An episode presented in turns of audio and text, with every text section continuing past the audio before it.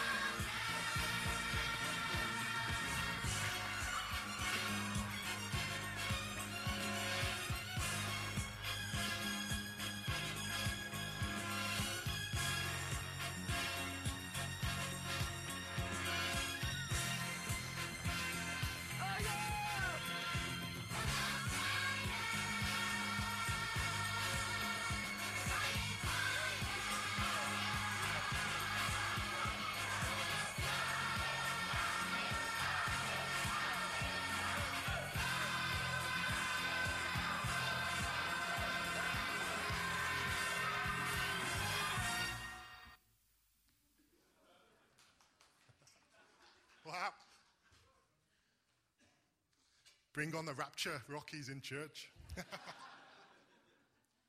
That's just got to inspire you. How many heads, hands, and feet were moving during that clip? And how many of you just want to go for a jog right now? No? If it didn't inspire you, I guarantee that at some point later today, you'll be humming that tune. And for those of you seeing it for the first time, it may remind you of the 118, 118 advert. But it was in Rocky first. For me, this really works. The movie writer has got it spot on. Inspirational music with an inspirational moment in the film. And that clip alone was responsible for a 90% increase in gyms and boxing clubs just after its release. This is one of my favorite films of all time, and it's about so much more than boxing. To be fair, he isn't even a great boxer, and he constantly has to overcome that. Before I talk about Rocky, though, I want to start with the actor who plays him. His name is Sylvester Stallone, and I want to share with you a bit about his real life story. He was a struggling actor and was hardly able to, to make ends meet. He lived in a rundown one bedroom apartment and would often go days without food. But the thing that kept him going was he had a dream. He had a story he believed in. And no matter how desperate things became, he never gave up on his belief. I'm going to leave that story there for a minute and talk about someone else from the Bible who has also inspired me. This too is his real life story. In Genesis 37, we see the introduction of Joseph. He's also known as Joseph the Dreamer. He too didn't have a great, the greatest start in life. Sure, he was loved by his father Jacob. He was actually the favorite of all his sons. And then there's the robe. Who can forget that amazing robe? But Joseph was hated. He was despised by his brothers. The Bible says that they could not speak a kind word to him. But little did Joseph know, worse was to come. Before that, though, Joseph had a dream. And at first, I thought it was rather foolish of him to share that dream with his brothers, especially as they hated him so much, and especially as it involved them bowing down to him. But then I realized he would only have shared that dream if he totally believed in it. You see, we have the benefit of knowing how the story goes, but this was real life for Joseph. The Bible says his brothers hated him even more for sharing it. But this doesn't deter Joseph when he has his second dream. He shares that too, and this time it involves his whole family bowing before him. This time his father rebukes him. This is what captures me though. Joseph believed in his dream, and no matter how desperate things became, he never gave up on his belief. We're now back with Sylvester Stallone, and his dream was Rocky. He wrote the story, and he wanted to see it on the big screen. And as an actor, he wanted to play the lead role. He wrote Rocky with himself in mind. He was struggling to survive and had several low income jobs, but then his break came. He worked tirelessly on the story and he posted it off to many different film studios. The response he had back was amazing. They loved it and they offered big money for him to buy it. They had a belief too that this could be a big hit. There was a problem though. They wanted to buy the script. Whoops, a bit louder. They wanted to buy the script but didn't want Sylvester Stallone to, to play the part. He was an unknown actor at the time and they wanted someone famous. He would have got a huge amount of money for the story, which would have totally changed his life. And he would have also been accredited as being a successful writer, but that wasn't his dream. He declined the offer, still having the belief that one day he would play Rocky. Joseph's life was a, a struggle too. His brothers, his own family, made plans to kill him. As we read what happens, I, I try and put myself at the scene. And it must have been horrific for Joseph. Remember, this is a real life story too. His brother's anger and hatred were obvious, and I feel a sense of desperation for Joseph as they approach him. They throw him in a cistern, which is basically a deep pit he couldn't get out of. And they leave him there for a while. Then, as they see some passing traders, they have the, they have the idea to sell him as a slave. So they go and get him from the cistern. And again, here, I can't help thinking of what must be going through Joseph's mind. I think that's a natural reaction, but the Bible stays silent on this. He is then sold as a slave to the traders who are on their way to Egypt. Here, Joseph would have been chained up, chained up, treated pretty badly, and he faced a 30 day journey through the desert on foot. Where upon arrival in Egypt, he would have been sold on again as a slave to someone else. I don't know about you, but having Sylvester Stallone's troubles seems quite appealing at this point. Having a one bedroom flat and going the odd day without food, I think I could cope with. I have compared the two stories up until now because they do both inspire me. They're both real life stories. Sylvester Stallone had to overcome a great deal to see his dream fulfilled. And that did happen. The film Rocky was made. And it's a name that will live in movie history. It says that on the back of the DVD. it is an amazing film, though, and one which he wrote starred in, and directed. It also won an Oscar. Not bad for someone who was unknown. That is an awesome achievement. In the film, Rocky has to overcome loads of things too. Something Sylvester Stallone, Stallone know, knew a bit about. And for me, that's what makes it so good. I'm going to finish there with Sylvester Stallone's story, but I want to continue with Joseph's. This is the one that inspires me the most. He arrives in Egypt and is bought by Potiphar, one of the Pharaoh's officials. He then lives in the same house as his master. The Bible says that the Lord was with Joseph and he gave him success in everything he did. Joseph found favor and was put in charge of the master's household and everything he owned. And because the Lord was with Joseph, he blessed everything Potiphar had too. Surely this was going to be the break Joseph needed. His story was starting to get better, but unfortunately, that wasn't the case. Because Joseph, because of Joseph's success, he gained the attention of his master's wife, and she made advances towards him. She wanted Joseph. Joseph constantly rejected these advances and he told her that he couldn't do such a wicked thing and sin against God. I don't know if this is where the phrase playing hard to get comes from. It probably isn't, but it certainly works here. The more Joseph resists the master's wife, the harder she tries. The last attempt, the last attempt sees Joseph run away from her. And as he does, she is left holding his cloak. Here she takes revenge on Joseph for rejection rejecting her anger. And she goes on to lie about what has happened. When Joseph's master hears of this, he naturally believes his wife. The Bible says he is burnt with anger and he has Joseph thrown in prison. Again, here, I can't help wondering what's going through Joseph's mind. He has done nothing wrong and he is now a prisoner.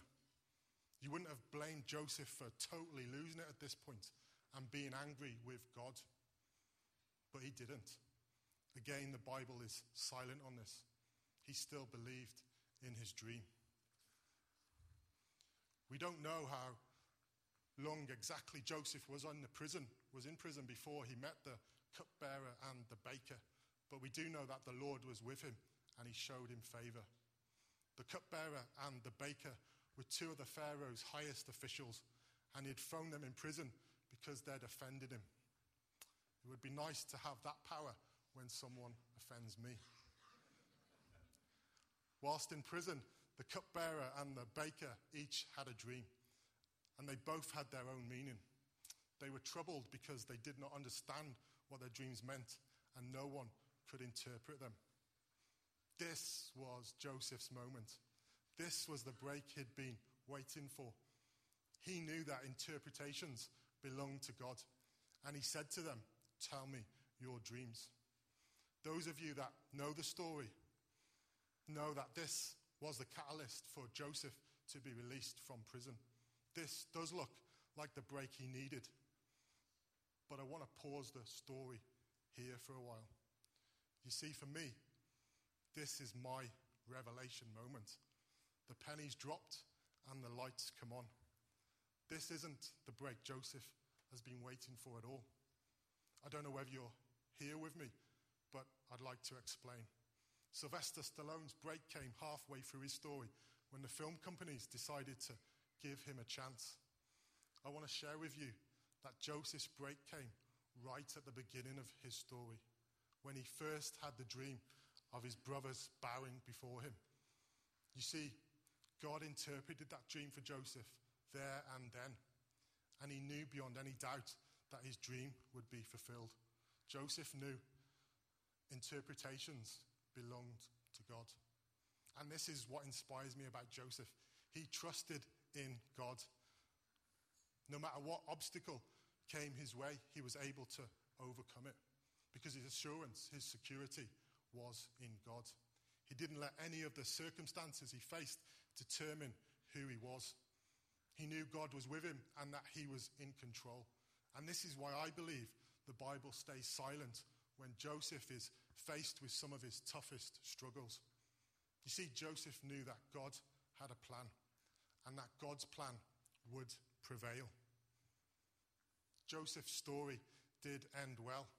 He was let out of prison and became Pharaoh's second in command. He was put in charge of the whole of Egypt. He was reunited with his family too. He forgave his brothers for everything that had happened. And at the end of the story, Joseph tells his brothers this Genesis 50, verse 20 says, and this is Joseph speaking You intended to harm me, but God intended it for good, to accomplish what has now been done, the saving of many lives. This, this blows me away and is such an inspirational moment. Here, Joseph is declaring that he knew all along God was with him and that God was always in control and that it was God's plan that would prevail despite whatever his brothers had done to him. This inspires me. It inspires me to trust God more when I next face a, a difficult situation. It inspires me, no matter what I may face in the future, God is in control. My assurance, my security is in God. Circumstances do not determine who I am. And it inspires me to know that as long as I'm walking closely to God, closely with God, His plan will always prevail. I hope, I hope that inspires you this morning because it's a promise you have too. Jesus himself said in John 16, verse 33, I have told you this so that you may have peace in me. In this world you will have trouble, but take heart. I have overcome the world. For me, this is a statement of hope, a promise that we can have peace in Christ and that we can overcome because Jesus did so first. Another promise is that he will never leave you or forsake you. It says that in Hebrews 13, verse 5. You do not ever have to face your struggles alone. The Bible is full of promises and it's God's inspired word to us. And when we read it and then apply it to our lives, we have the ability to overcome. As Christians, that's our responsibility.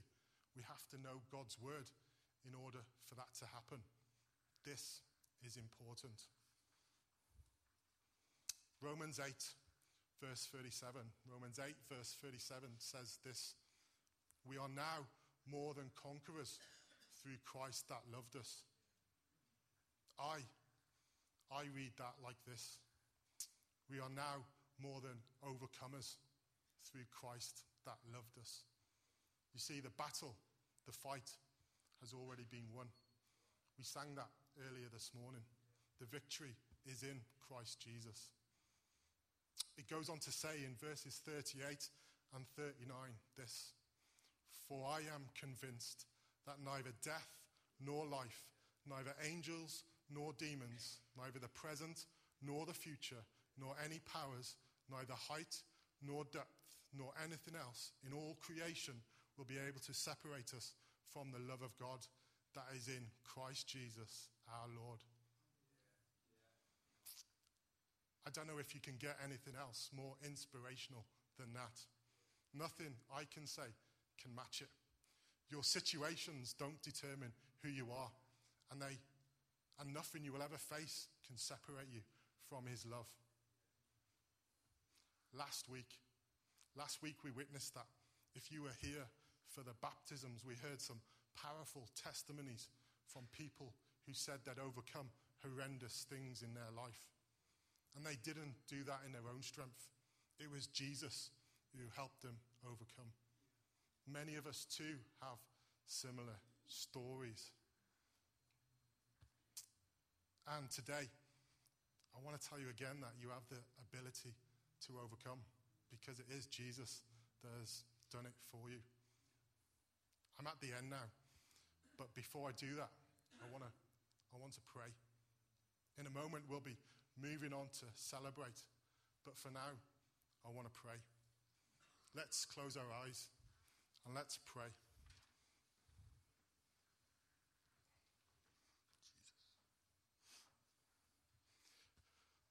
Father God, no matter what circumstances or situations we may be in or face in the future, I pray that we know you are always in control. Whatever it is we're going through, whatever, Lord Jesus, it is we're going through, I pray that we'd hand it over to you and that we'd receive your peace. Father, I thank you that we do have the ability to overcome because you did so first. Father, I pray that we'd know your assurance and security and that our circumstances do not determine who we are. As Joseph said, things which intended for harm, your intention is for good. Father God, I pray that you would allow us this morning to see the, the bigger picture and realize that your plans will always prevail. Father God, it is for all of your glory. Lord Jesus, just pray that in your mighty name. Amen.